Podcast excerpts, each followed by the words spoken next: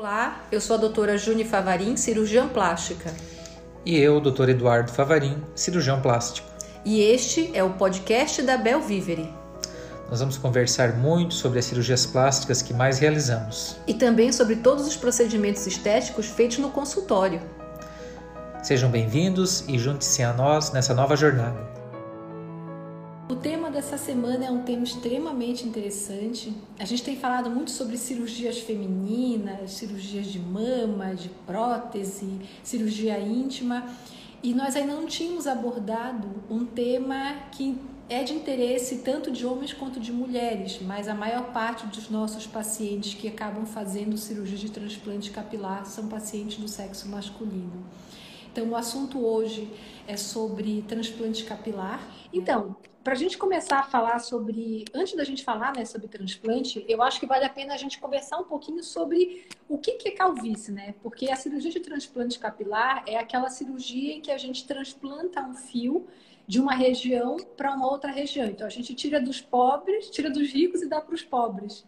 Então, a gente tira o fio de cabelo de uma área que tem bastante fio ainda e coloca numa área que está com pouco fio. O nome dessa patologia é calvície, né? E existem vários tipos de calvície, né? É, a que nós mais tratamos é a calvície androgenética, que é, a, que é a, a doença que mais tem indicação de transplante capilar. É, e você quer falar um pouquinho, amor, sobre a cirurgia ou vamos falar um pouquinho sobre calvície primeiro? Vamos falar um pouco de calvície rapidamente, né? Porque o assunto principal é a cirurgia. Eu acho que, é, conceitualmente, calvície é uma doença Depende. Depende como o paciente a, a, a encara. Uh, tem pessoas que levam de boa, não se importam, já raspam o cabelo, simplesmente não fazem nada e convivem muito bem. Outros pacientes não. Esses pacientes uh, uh, sofrem uma diminuição de autoestima, usam com frequência boné, eh, disfarçam. E nós escutamos até relatos de pessoas que que não tiram boné para nada, não frequentam, atrapalha até o convívio social, né? Eu tenho, tive pacientes que falaram que não iam casamentos, não iam à missa, porque tinha que tirar o boné. E, a, inclusive, a esposa relatava que ele estava de boa em casa, chegava uma visita, ele colocava o boné. Então, eu acho que para esse paciente pode ser encarado como uma doença e deve ser tratada. E pode ser tratada. Perfeito. Então, até para as pessoas saberem, é, a calvície é o nome genérico que a gente dá para essa queda de cabelo, né? Para essas áreas que ficam sem cabelo, o nome disso é alopecia, é o nome técnico disso. E existem várias causa, causas de alopecia. Algumas são de tratamento estrito clínico, inclusive com contraindicação da cirurgia, e a mais famosa, né, a mais comum, que é a que nós mais operamos, é a calvície androgenética que é essa calvície que é causada por um fator genético. Você quer falar um pouquinho sobre a androgenética, que aí eu vou falar um pouquinho sobre o tratamento clínico? Sim. Então, é, existem vários tipos de calvície, como a Juni falou. Algumas delas, só por curiosidade, né? Por exemplo, existe uma entidade chamada tricotilomania, em que o paciente com distúrbio psiquiátrico, muito ansioso, tem a mania de puxar o cabelo que leva a uma calvície. Então, esse paciente tem que ser tratado não com cirurgia, com psiquiatra, né? Uh, eflúvio telógeno é uma condição que pode acontecer numa, num forte estresse, na gestação, em situações de extremo estresse. O cabelo cai todo. Só que rapidamente ele, vai, ele cresce novamente também quando retirado essa situação de estresse. Alopecia areata, que são áreas circulares, que, que perde-se o cabelo, também não trata-se com cirurgia. É... Então, a alopecia areata é uma dessas doenças que a indicação é justamente só o tratamento clínico. Então, então, ela é uma doença de caráter autoimune, né? Então, ela é causada por anticorpos. E o tratamento é justamente a aplicação de corticoides no local. Então, geralmente o tratamento é tópico, demora alguns meses, mas geralmente a paciente volta. Só que a alopecia areata, ela pode recidivar, né? Então, por isso que a gente geralmente contraindica a cirurgia nesses casos. Tem uma Sim. outra entidade que é muito comum em mulheres, que é a. a a, Alopecia a, fibrosante frontal. Fibrosante frontal, exatamente. Estava tentando me lembrar do nome. A alopecia fibrosante frontal, ela tem uma queda de cabelo bem característica nas entradas do cabelo, Na não, fronte, não é a testa longa. e geralmente a pessoa tem um processo inflamatório, tem um pouco de descamação do couro cabeludo. O diagnóstico geralmente é dado por biópsia, mas o aspecto clínico né, e a tricoscopia, que são aqueles exames que a gente faz com uma lupa, eles são bem característicos é, dessas pacientes que têm fibrosante frontal. Outro dia no consultório foi um paciente me procurar. Ele tinha uma alopecia que é extremamente rara, que é a triangular temporal. Ela parece uma alopecia. É, é... Ai, como é o nome é que você acabou de falar? Aquela que faz a, as perdas Areata? areata. Ela parece uma alopecia areata, só que ela não é redonda. Ela tem, ela é um pouquinho mais angulada e ela sempre dá na região temporal, porque a alopecia areata pode dar em qualquer área do couro cabeludo. A, a... Mas, mas vamos falar, é, isso são curiosidades, vamos falar do, do que realmente importa. Uh, qual é a causa de longe mais Acabei comum? de ver que a dona Nadir Favarinha entrou na nossa live. Para quem Beijão, não conhece, dona, dona Nadir Favarinha é minha sogra. Oi, dona Nadir. É, a causa mais comum é a androgenética, ou seja, causa genética. Isso é a maciça, a maioria dos homens já vem com uma história, meu pai, minha mãe, meu tio materno, paterno, ela pode vir de, do, tanto do pai quanto da mãe, esse traço genético. O tratamento. O tratamento clínico deve ser feito e, e, e com as devidas indicações, a cirurgia. Cirurgia, basicamente, a gente retira fios da região posterior, onde é um cabelo mais resistente à queda, e transfere esse cabelo para a região que está faltando, né? Para os excessos temporais, para a região frontal, para a coroa. Esses fios, é, quando são transferidos de trás para frente, mantêm as, as características de fios mais resistentes. Então, esses fios transplantados, primeiro eles vão crescer normalmente, vai ser cortado pelo barbeiro normalmente e ele vai ter mais resistência à queda. Existem, bom, uh, existe, vamos falar antes do tratamento clínico. Né? O que, que nós temos hoje, Juni, de tratamento clínico? Achei que eu nem ia falar. Então, é, tem, muita, tem muitas pessoas que não acreditam no tratamento clínico, né? Elas chegam tanto para você quanto para mim e falam assim: não, eu já tomei um remédio, já pinguei umas loções, fiz umas aplicações, mas não funcionou. Então, até para as pessoas entenderem, o tratamento clínico sim funciona. Se ele não funcionou, é porque você não acertou o tratamento. Porque existe um mix de tratamentos, um mix de terapias que podem ser feitas para melhorar, melhorar a alopécia. Então, ou você não acertou no seu mix de, de tratamentos, ou você errou o diagnóstico e você está tratando a patologia errada. Mas é fato que o tratamento funciona. Então, como o Eduardo falou, a alopecia androgenética é a mais comum, é que nós mais vemos aqui na região, até pelo caráter né, genético da doença. Então, ela vai passando de pai para filho, de mãe para filho. E geralmente ela responde a um pool de tratamentos. Então, o tratamento que nós vamos começar para o paciente depende muito do que ele já fez, da faixa etária que ele está. E realmente, se o paciente tratar direitinho, os fios crescem. Então, o fio, o, o fio do cabelo, ele tem um ciclo, né? Então, tem um ciclo em que o bulbo, que é a raizinha do cabelo, ele está funcionando e o fio vai crescendo. Então, com o passar da doença, com a evolução da doença, esse fio vai afinando, ele vai miniaturizando até que uma hora ele morre e o bulbo entra em dormência. Esse bulbo ele pode ficar só quietinho ou ele pode morrer, que a gente chama de apoptose celular, que é uma morte programada daquela célula. Os bulbos que estão em dormência, com o tratamento clínico, eles voltam a funcionar. Eles voltam a crescer, eles saem da fase de dormência. Aquele bulbo que já morreu, que sofreu apoptose, ele não volta. Então, até para a gente saber o que vai funcionar ou não, o paciente precisa começar o tratamento. E aí, amor, e o que, que a gente tem feito na clínica? Que você, na tua opinião, está dando mais resultado? Como que você está tratando os teus pacientes agora? Clinicamente, a gente trata com as medicações que existem hoje, via oral, é, tratamento tópico, é, polivitamínicos, determinados shampoos ajudam. E eu acho que de procedimentos que a gente faz na clínica, eu ressaltaria o MMP. Explique, amor, o que é MMP?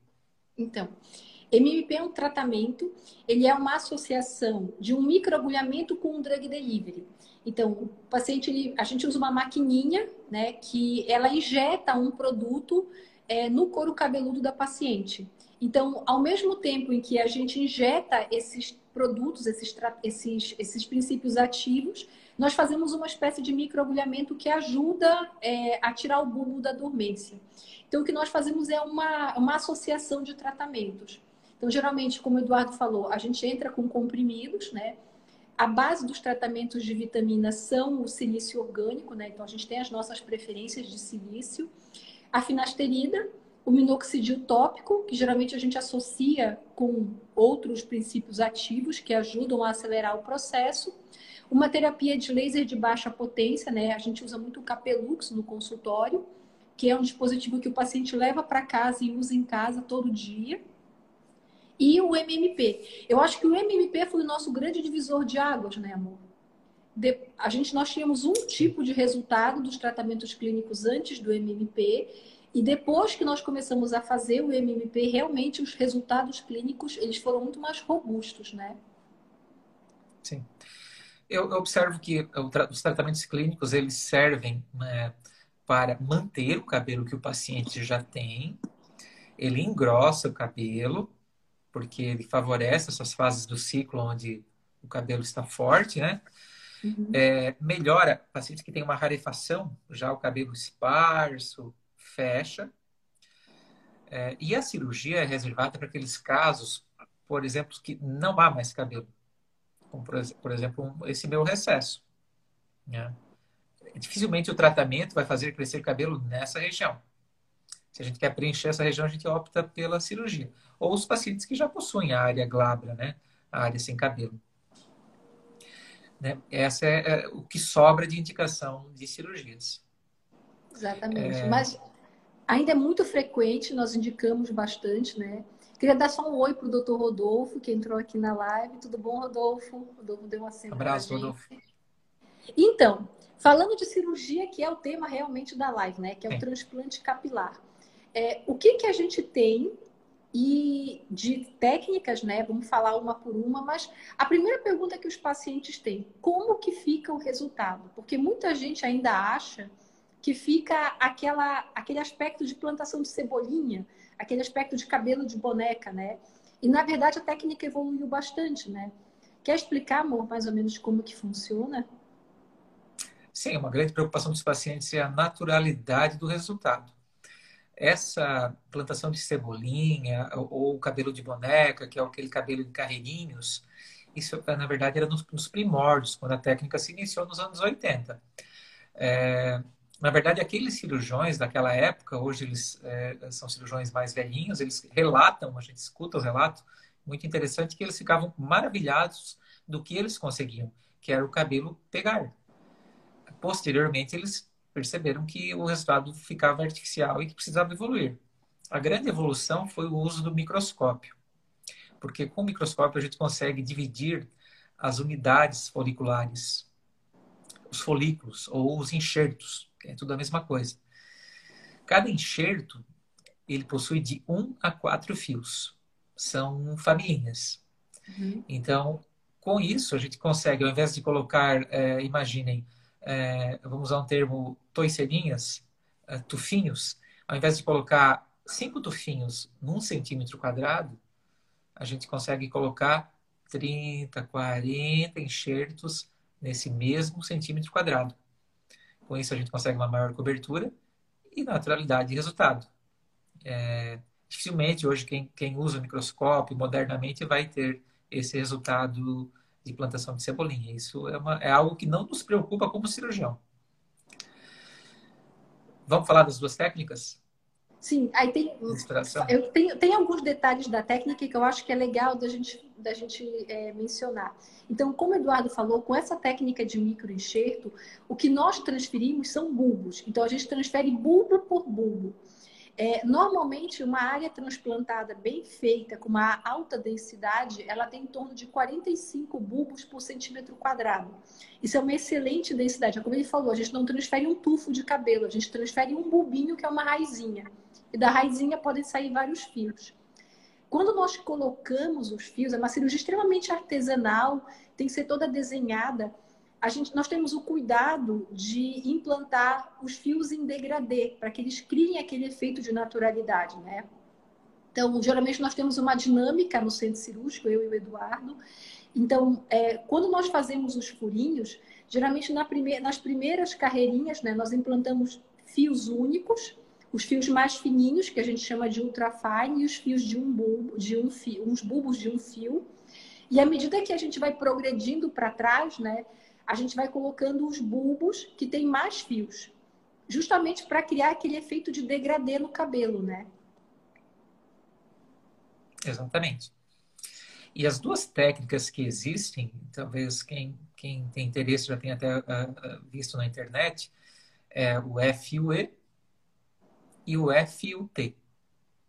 Vamos começar falando do FUT, que é aquela técnica uh, mais tradicional, onde a gente retirava uma faixa né, de couro cabeludo da região posterior da nuca, fechava aquela incisão, né, resultava numa cicatriz linear, levava essa essa faixa de tecido para o microscópio e de lá se extraía as unidades foliculares, né, os enxertos e com incisões microscópicas, na, mini incisões, na verdade, né, com microlâminas.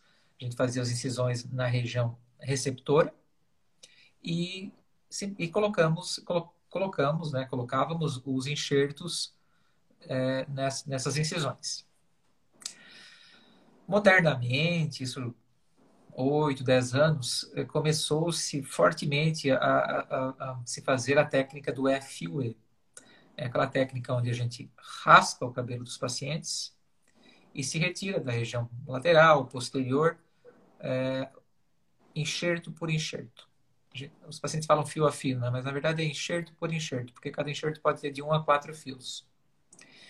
Então, e na área receptora, da mesma forma, né? incisões, mini incisões, coloca-se o enxerto. Então, aqui na frente não, não mudou muito, mas a forma de retirar troca-se uma, uma cicatriz grande, linear, por várias pequenininhas. A agressão é menor, porque a, a, a dor no pós-operatório é menor e a recuperação é mais, mais tranquila também, como o FUE. Nos primeiros anos, nós conseguíamos mais enxertos com a retirada da faixa com a evolução da técnica, hoje praticamente é igual o número de enxertos que a gente consegue obter do FUT ou do FUE. Né? Também, em alguns casos, onde a gente precisa uma grande quantidade de enxertos, né? ou seja, uma área calva muito grande, a gente pode fazer a técnica mista ou híbrida, onde a gente retira a faixa de tecido, fecha e depois conclui-se com a retirada de, de, mais enxertos, né, com a técnica FUE. Tá. Também é uma possibilidade. Então, uma coisa que é bem importante das pessoas entenderem é que, na verdade, o que o paciente quer é um resultado, né, amor? Então, quando a gente fala de FUE e FUT, nós estamos falando de técnicas de extração de fio. É como nós tratamos a área doadora.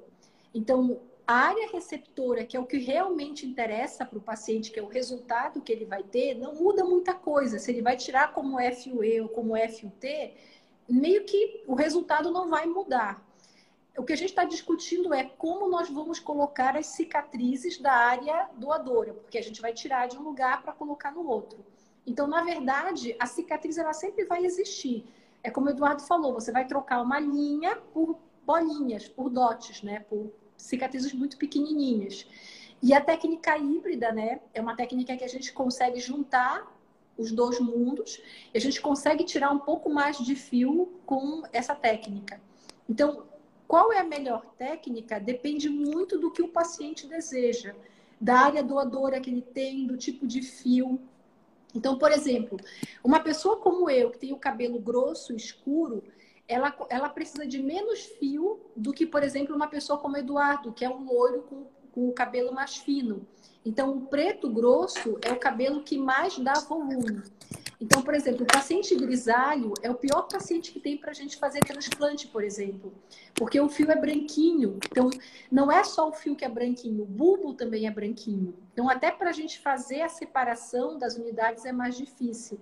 Então, tem várias, vários detalhes no meio da técnica que a gente tem que lembrar. Né? É assim que a gente mais ou menos seleciona os pacientes, se vale a pena fazer ou não. Então, se vier uma, um paciente com uma área muito grande calva, com o cabelo branquinho, fininho, com uma área doadora rala, por mais que a gente transplante, transplante, transplante, ele vai continuar tendo o aspecto de calvo, né? Então a gente costuma dizer em transplante que ninguém sai cabeludo. O que a gente faz é tirar o aspecto de calvo, né, dos pacientes. Exatamente. E outra coisa que eu acho isso. que vale a pena. Pode falar. Não, é exatamente. A gente não vai deixar ninguém cabeludo, mas é, deixa de ser calvo. Deixa Esse é o objetivo, calvo. né? Eu queria que você falasse um pouquinho para as pessoas, porque todo mundo acha que quando vai fazer transplante tem que raspar a cabeça, né? Fala um pouquinho para as pessoas do que, que é o preview long hair. Como que faz essa técnica que você não precisa raspar a cabeça? Sim, isso é uma técnica muito legal, inventada, desenvolvida, inventada e desenvolvida por um cirurgião é, mineiro, né, um brasileiro. E ele é o Dr. Marcelo Pichon, né? E uh, ele, uh, na técnica FUT, em que retirava-se a faixa do tecido com o cabelo longo. E, e, e isolava-se os enxertos, mantendo-se o cabelo longo. E, e, e introduzia, transplantava os cabelos longos. A gente faz isso, a gente já aprendeu, quando, quando aprendeu a fazer transplante capilar, capilar né, com o cabelo longo. E a magia, o legal é que termina a cirurgia, o paciente está tá cabeludo. Ele está, não diria cabeludo, mas ele está preenchido e, e, e, ele, ele acorda da sedação ao final da cirurgia e, e ele se olha no espelho e uau, que legal, a esposa vê, fica feliz. A gente teve várias experiências e também vê os vídeos do Dr. Marcelo, é muito engraçado. Acaba que a haste do cabelo, o fio, cai depois de três semanas, um mês nessa cirurgia. E, e, o bulbo já está lá implantado e vai crescer novamente. Após dois, três meses, ele começa a se desenvolver. Então, é mais para aquele efeito uh, imediato.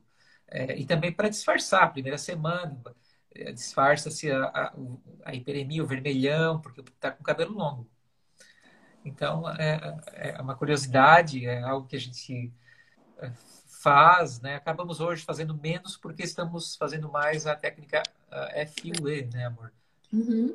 É que é uma demanda, né? Então, há uns Exatamente. anos atrás. É comportamental, né? É comportamental. Os pacientes já chegam pedindo para fazer a técnica.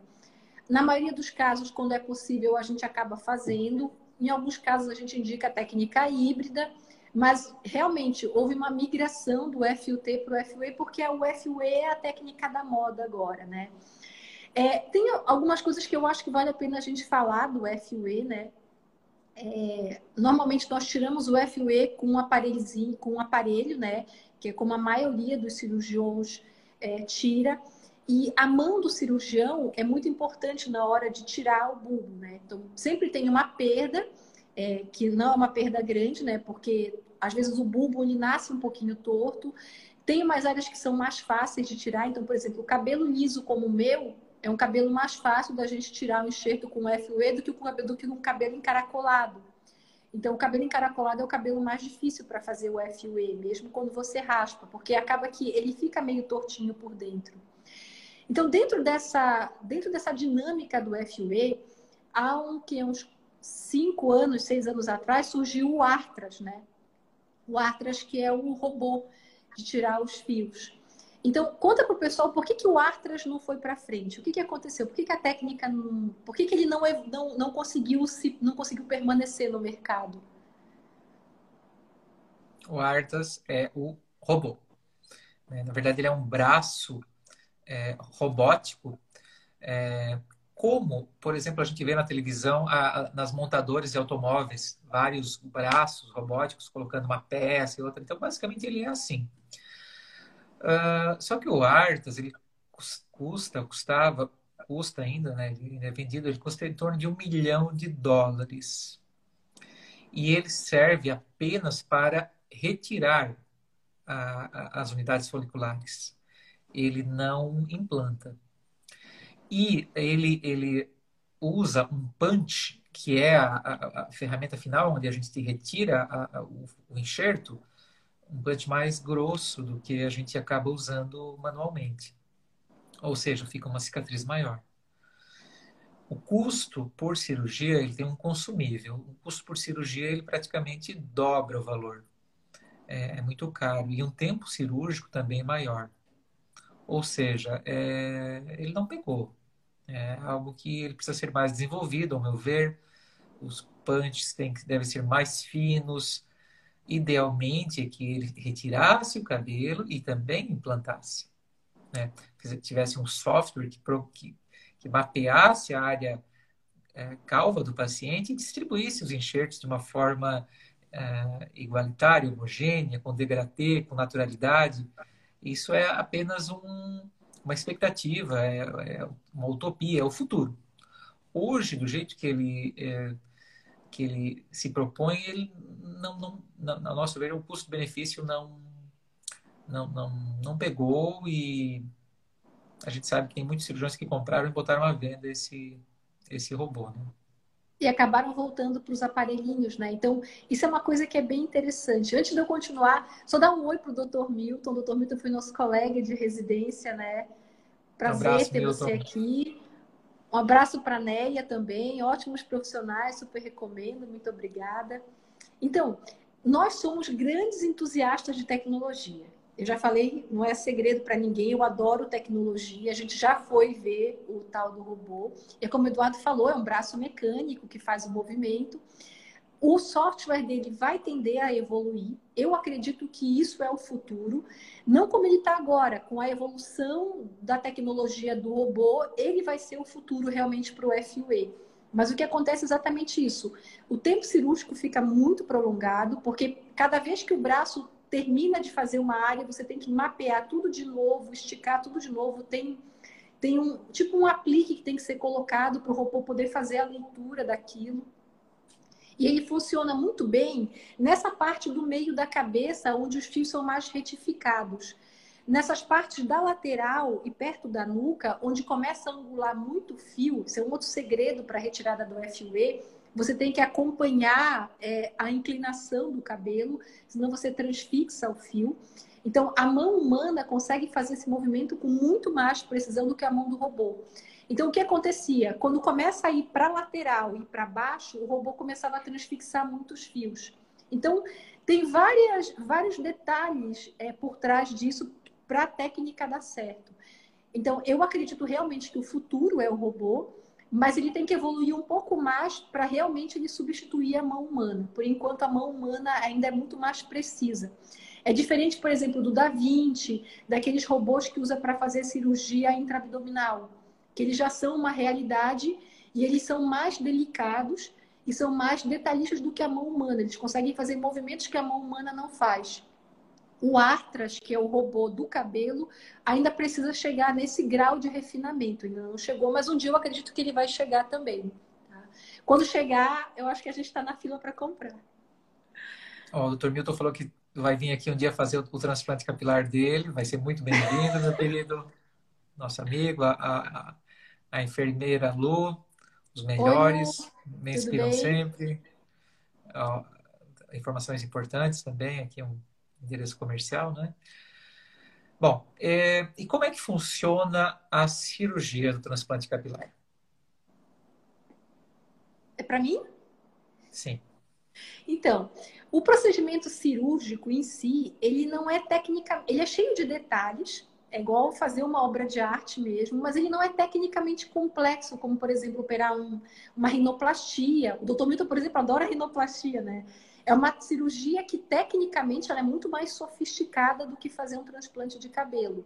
Mas o transplante de cabelo, para você ter um resultado natural e parecer de verdade, ele tem muito detalhe. É igual fazer uma lipoaspiração. Ela parece tecnicamente simples, mas ela é cheia de detalhes para ficar com aquele resultado homogêneo, bonito que parece de verdade. Então, o cabelo é mais ou menos assim.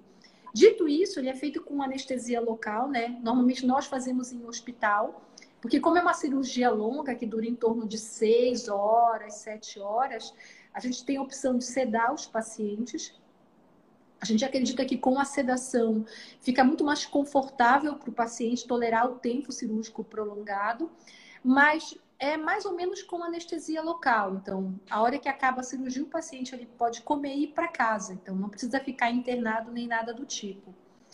É, a cirurgia ela só é um pouco longa, né? A gente precisa de uma equipe grande para fazer a cirurgia. Geralmente, além de mim, do Eduardo, das nossas instrumentadoras, nós temos algumas instrumentadoras que vêm de fora que nos ajudam a fazer o procedimento, porque senão ele acaba demorando muito, né? Você quer acrescentar mais alguma coisa sobre o procedimento em si? Sim, o procedimento ele não não é, é agressivo, ele não há perdas sanguíneas importantes, tanto que quando acaba a cirurgia, os pacientes acordam, é, comem, se alimentam e recebem alta no mesmo dia. No dia seguinte, eles já lavam a, a, o couro cabeludo, tomam o primeiro banho né, com um shampoo especial, é, hipoalergênico, não irritante. E uh, a cirurgia não requer grandes afastamentos das atividades profissionais. Se, se o paciente, por exemplo, trabalha é, no escritório, ele não pega sol, não pega pó, ele se afasta quatro, cinco dias, no máximo uma semana, e, e pode tocar a vida. Já, já, operamos pacientes que operaram na sexta-feira e segunda-feira retomaram sua rotina. O resultado estético, ele vai demorar é, de oito meses a um ano, o resultado final. Porque é, no, no, primeiro mês o, vai crescer, esse, o couro cabeludo vai comer, o, o bulbo vai começar a se desenvolver, né, a haste do couro cabeludo, do, fio, só que por volta de 30, 45 dias, essa haste, o fio, cai. E, e quando bate uma preocupação nos pacientes, nos ligam, né? É normal. Com três meses, por aí, ele inicia novamente o crescimento e aí vai embora. E aí o resultado lá com oito meses, um ano. Esse cabelo pode ser, como eu já falei, cortado normalmente pelo, pelo barbeiro, né? É, e existe um, um, outro tema que eu queria que a Juni falasse, que é a linha anterior. Explica para eles o que é a linha anterior, ela é simétrica, ela é aleatória, o degradê que você já falou, mas pode complementar. Que é um uhum. outro ponto importante no resultado. O que é a linha anterior? Tá. Então, só para complementar o que você tinha comentado né, sobre o crescimento do fio, normalmente depois da cirurgia nós entramos com um tratamento clínico que é justamente para acelerar esse processo. Então, como eu já tinha falado, o bulbo tem um ciclo. Então, cada raizinha daquela, ela tem um ciclo. Então, quando nós fazemos a cirurgia, o bulbo acaba entrando em dormência, que é a fase em que ele não prolifera o fiozinho. Então, quanto Quanto menos traumática for a cirurgia, quanto menos tempo o fio fica fora do corpo, e existem algumas medicações que a gente pode usar no pós-operatório, nós tiramos o bulbo mais rápido da dormência. Da feita que o bulbo voltar a funcionar né, e o fiozinho começar a crescer, ele cresce em torno de um centímetro por mês. Por isso que a gente fala que entre oito meses e um ano, o paciente vai ter o resultado final o fio ele vai estar em torno, em oito meses, ele deve estar em torno de 4 a 5 centímetros de comprimento. Então, com um ano, o fio já deve estar em ponto de fazer corte, de fazer, é, é, fazer um corte de cabelo, né? Bom, com relação à linha frontal. A linha frontal é a especialidade do Eduardo, na verdade.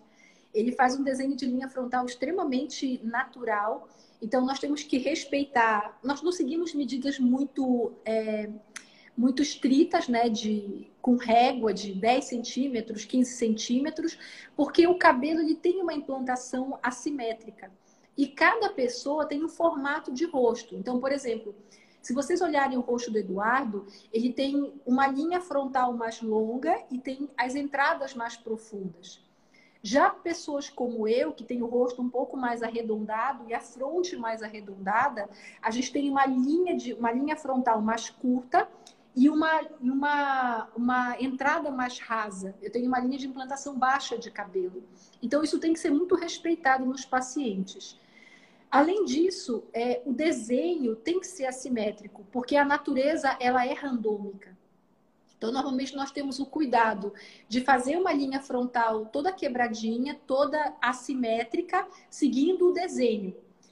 E às vezes nós implantamos os fios, esses ultra fine, que são os mais fininhos, um aqui, outro acolá, que é justamente para criar esse efeito do aleatório, que é normal que todo mundo tem.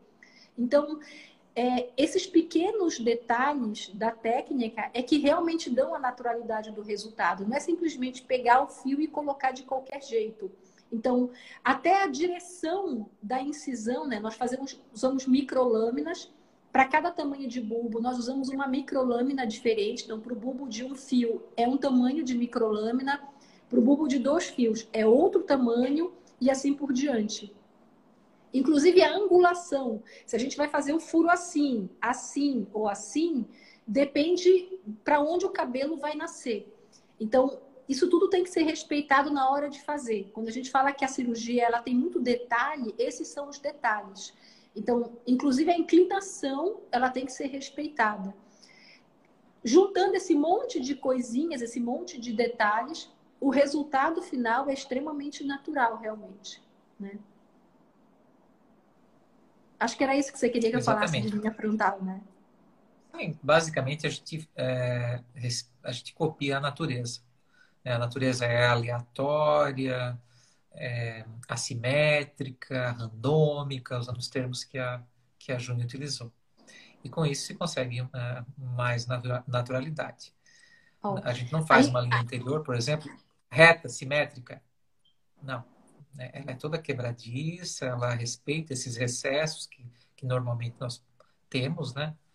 É, a mulher, é, na mulher é diferente, né? O, tanto o tratamento clínico e a cirurgia também pode ser feita na mulher. Nós estamos falando aqui mais direcionado aos homens, mas também na mulher, muito mais o tratamento clínico, mas também pode ser feito na cirurgia. É, até porque a calvície androgenética é muito mais comum nos homens do que nas mulheres, porque é uma doença que está relacionada ao X. Então, o X é o, é o, cromossomo sexual. Então, o homem ele precisa ter só um X para desenvolver a doença. Tem que ter um X afetado, porque o homem ele é um X e um Y. E a mulher não, para ela desenvolver a doença, ela tem que ter os dois X afetados normalmente. Então, por isso que ela é muito mais comum nos homens do que nas mulheres, né? A Luciana está fazendo um comentário, eu acho mágico e encantador esses implantes. Ela participou do, da primeira cirurgia dela de calvície, né, com a gente. E realmente ela ficou, ela não achava que era daquele jeito que era feita a cirurgia, ela achou muito interessante, porque é muito cheio de detalhe mesmo para ficar bom o resultado final. Tem mais um detalhe que eu acho que vale a pena a gente comentar sobre a área é, receptora ainda, né, sobre o resultado, que são os implantes, amor. Quer falar um pouquinho do que, que é o implanter? Sim, o implanter é, são uma espécie, como se fossem canetas, em que ah, ah, os auxiliares colocam o, o enxerto né, nesse implanter e o cirurgião é, introduz no couro cabeludo com o auxílio dele. Ele tem uma, uma regulagem que você fica apertando um botãozinho e ele ou perfura e já coloca o enxerto, ou então a gente faz as, as incisões prévias, né? Coloca-se dentro da, da incisão e despeja uh, o enxerto ali. É, isso é algo também novo, muitos cirurgiões gostam de fazer, isso é uma, também uma possibilidade.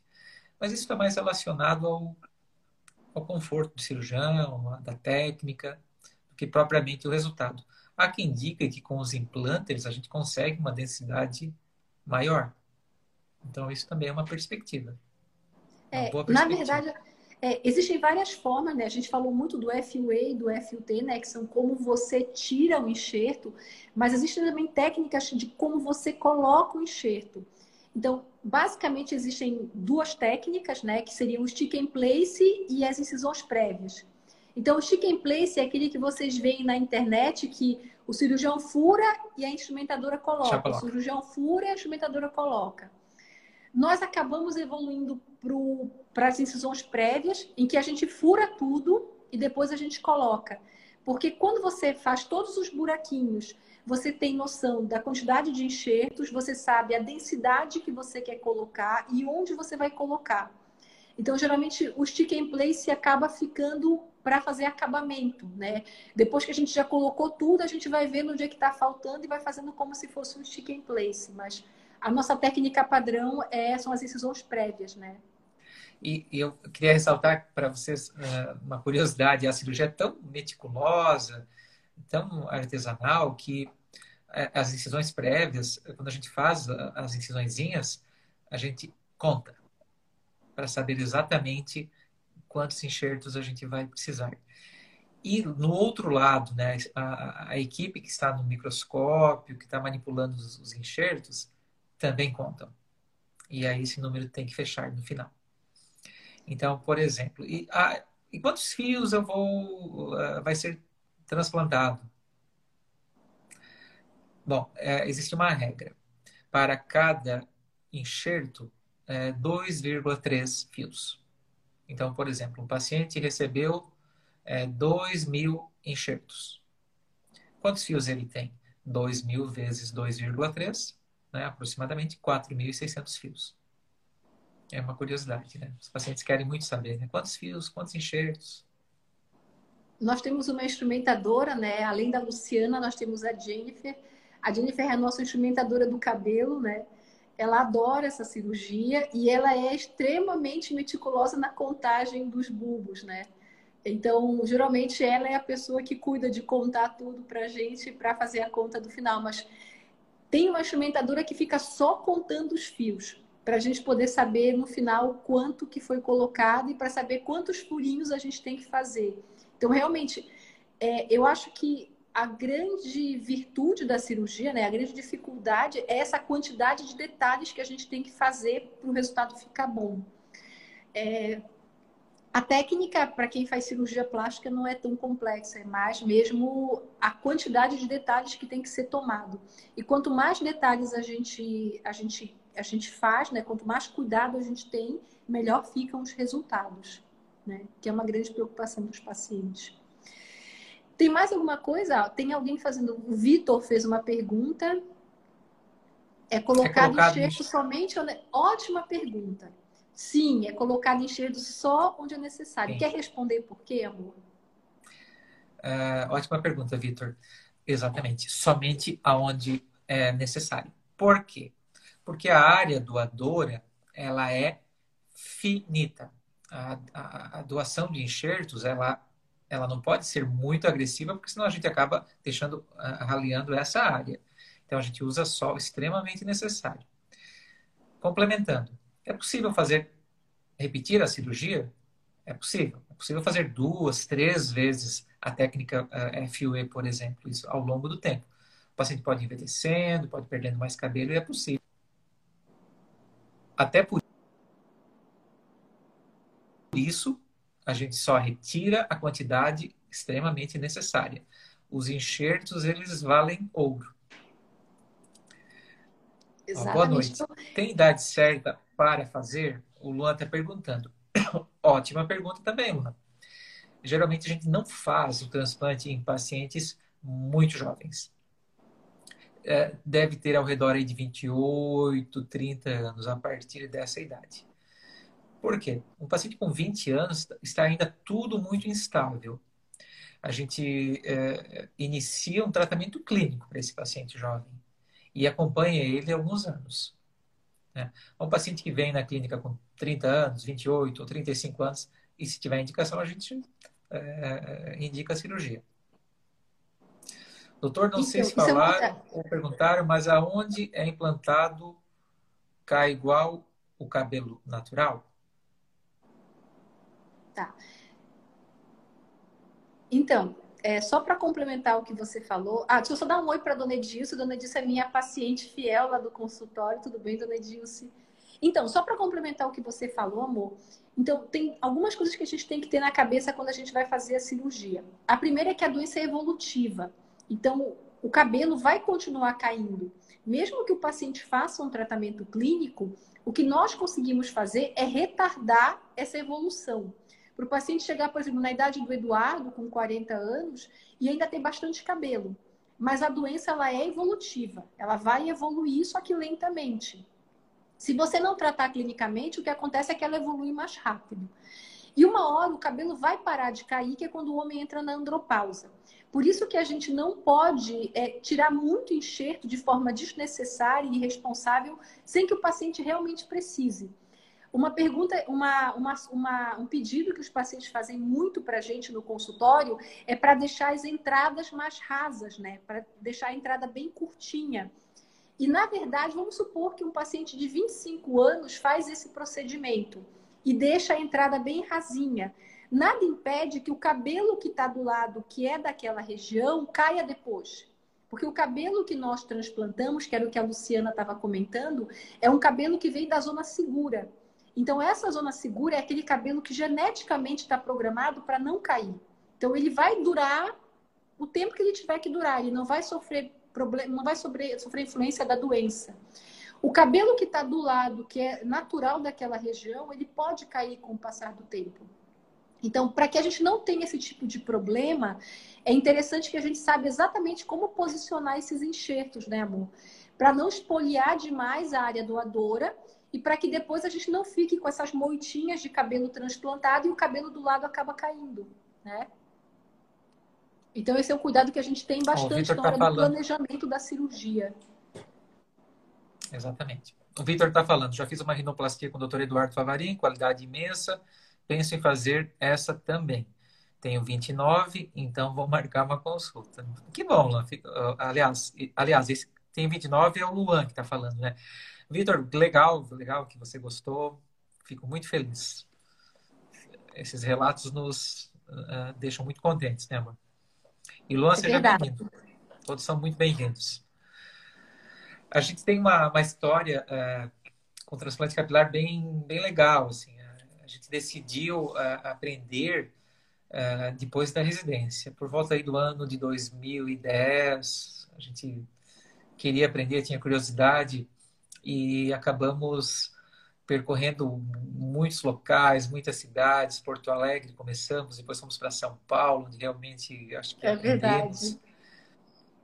Aí fomos para Assunção, no Paraguai, aprender a técnica FUE, isso lá atrás. Depois fomos para um congresso internacional em qual é a cidade, amor? É... Em Chicago. Em Chicago. É... A gente andou, Posteriormente... Hein? Hã? A gente andou, hein?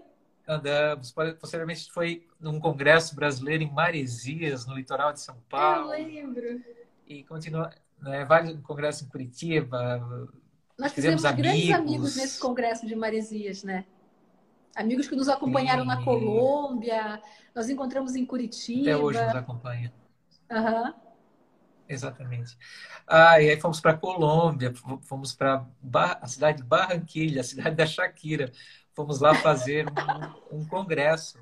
Durante o mestrado, a professora deu a, a incumbência para a Juni de organize um congresso de transplante capilar, é, e, porque tem um cirurgião que é amigo lá de Barranquilha. E fizemos, fomos lá, demos algumas aulas, levamos outros cirurgiões né, do Brasil. A Juni fez o mestrado dela. É, em transplante capilar, então é, é, um tema que nos fascina e gostamos muito, né? Para quem não sabe, Elira está falando, já coloquei né, com você, doutor Eduardo. De nós aprendermos transplante capilar foi o doutor Eduardo, né? Ele foi quem começou esse movimento para a gente aprender a fazer transplante. Aham. Ó, tem uma paciente falando, Elira, que já colocou prótese comigo, está na hora de voltar. Venha, Elira, por favor. Eu já trabalhei com vocês no São João. São ótimos profissionais. Doutora bem perfeccionista. Hoje ah. trabalho na área de direito. Vou marcar uma consulta. Obrigado por tirar as Obrigada. dúvidas. Legal, Lan. Tem, uma, tem uma pergunta aqui que é Legal. Women Think Science, que é a doença pode comprometer o cabelo implantado? Eu não sei direito que doença que, é, que essa pessoa está perguntando, mas, é, na verdade, o que nós evitamos é de fazer o transplante em pacientes que têm uma doença que é recorrente, que são esses casos que nós já comentamos, de alopecia irata, fibrosante frontal, líquen plano. É... Então, essas doenças que são causadas por processo inflamatório, que elas vão e voltam, normalmente o tratamento ele deve ser clínico, porque se a gente transplanta e a doença volta, o fio pode cair, né? Então, não Exatamente. é uma boa indicação.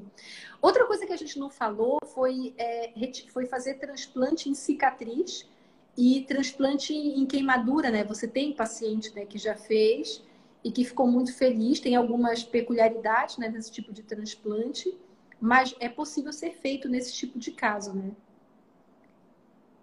Sim.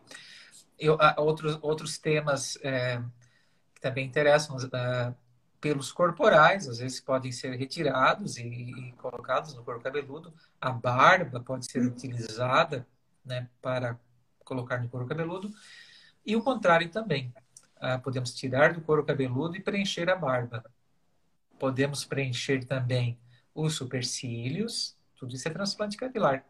E, inclusive, os cílios podem ser transplantados. São Tem uma técnica muito interessante, né, de um médico aqui da América Latina, agora não esqueci o país dele, e que ele faz muito bem essa técnica e ela é muito interessante. Ele usa uma agulha, né, e usa uma, uma, uma agulha, agulha de centro cirúrgico mesmo, e ele, ele vira ela. Então, a implantação é feita com essa agulha. Muito interessante essa de cílio que ele faz. Sim. Uma outra pergunta muito frequente é, existem fios artificiais? É, não existe. Não, é, não há um material ainda desenvolvido que possa que substitua o cabelo. É, é, por isso que a gente fala que é um transplante capilar, porque se tira de um um local e coloca em outro. Não é um implante. O termo implante seria colocar um material exógeno, artificial. Ou de uma outra pessoa. Uhum. Ou de uma outra pessoa. Isso não, de uma outra pessoa também não é possível, a não ser que sejam gêmeos monozigóticos, idênticos. E material, uma pró artificial, a não ser as próteses que são as perucas, né? Mas um fio artificial, isso ainda não existe. Tem um, agora eu lembrei de um detalhe que eu acho que é interessante mais a título de conhecimento geral, né? É, eu não sei se vocês lembram na época que o Eike Batista foi preso naquela operação que é, é, descobriram lá umas coisas erradas que ele andou fazendo. Eu não lembro agora, mas eu lembro que quando ele foi preso, ele teve que tirar e tem uma prótese capilar. E essa prótese capilar, ela é, é a mesma que o Donald Trump tem. Já me disseram que ele também tem a mesma marca. Então, é, quando, já me, quando me perguntam se peruca, né, que são essas próteses capilares, se elas funcionam, existe um tipo de prótese capilar que ela é feita muito parecida com o cabelo da pessoa para ela ser produzida. Precisa de uma amostra do fio da pessoa. Esse cabelo vai para a Itália, é uma prótese italiana, e você tem que fazer uma manutenção. É um produto que só pode ser aplicado por médicos, ela é feita sob medida é, e você tem uma prótese para o verão, que o cabelo fica mais claro, e uma prótese para o inverno. E com esse tipo de prótese capilar, né, de peruca, você consegue tomar banho de mar, você consegue fazer uma escova no cabelo, você consegue fazer um permanente, pintar. O fio só não vai crescer, mas é como se fosse um fio de verdade. É, ela, é, ela, tem que, ela precisa de manutenção, né? Porque para a gente aplicar, ela é aplicada é, com uma cola mesmo cirúrgica especial. O cabelo que a pessoa tem tem que ser raspado e essa prótese ela tem que ser aplicada no cabelo. Se você puxar, ela fica extremamente firme. É quase impossível de ver a diferença entre essa prótese e um cabelo natural, né? Nós vimos essa essa prótese pessoalmente, realmente ela é muito real, ela é muito bem feita, ela só é muito cara, né? E tem muita manutenção, mas ela é é, de, é uma grande, é muito perfeita. Ok. Ah, amor, tem uma pergunta é, que eu esqueci de te fazer. é, da Betaxu. Eu vi que ela entrou agora na live. Ai, estou atrasada. É, ela fez uma pergunta, ela mandou uma pergunta hoje à tarde, perguntando o seguinte: se existe alguma cirurgia para fortalecer os bulbos e evitar a queda? E, e para quem tem uma queda além do normal, o que, que pode fazer de tratamento? Você quer responder? Sim. A gente, a gente tem normal, uh, por volta de 150 mil fios de cabelos, né, mais ou menos. É normal, devido a essa, esse ciclo de quatro fases aí que, que a Jun comentou, que a gente perca cabelo é, diariamente. A gente pode perder até 100 fios isso, de cabelos por dia, e isso é normal.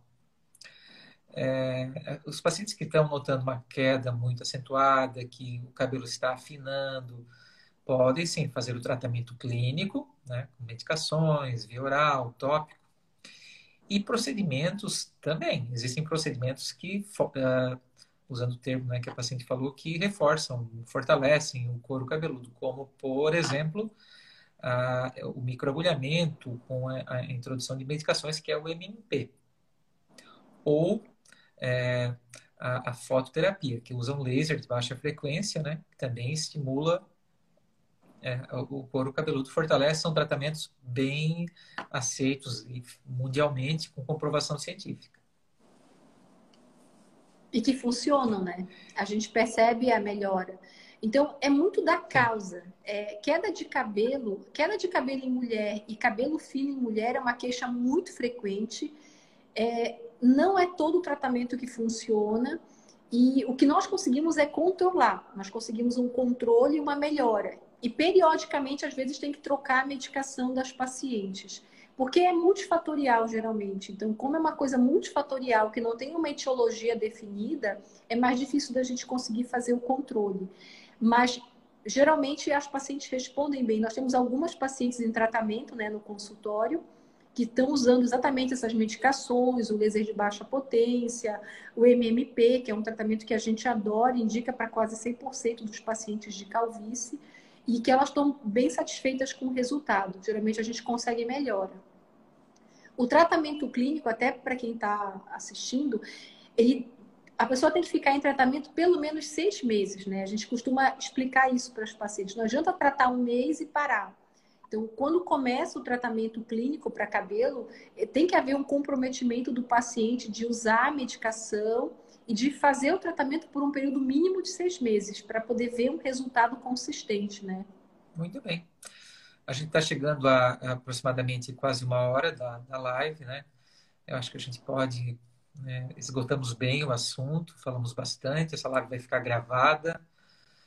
Eu agradeço a presença de todos. Tenham um bom final de semana. Cuidem-se, é, façam isolamento social, lavem as mãos, usem máscara e na semana que vem a gente retornará com um novo assunto. Muito obrigado a todos.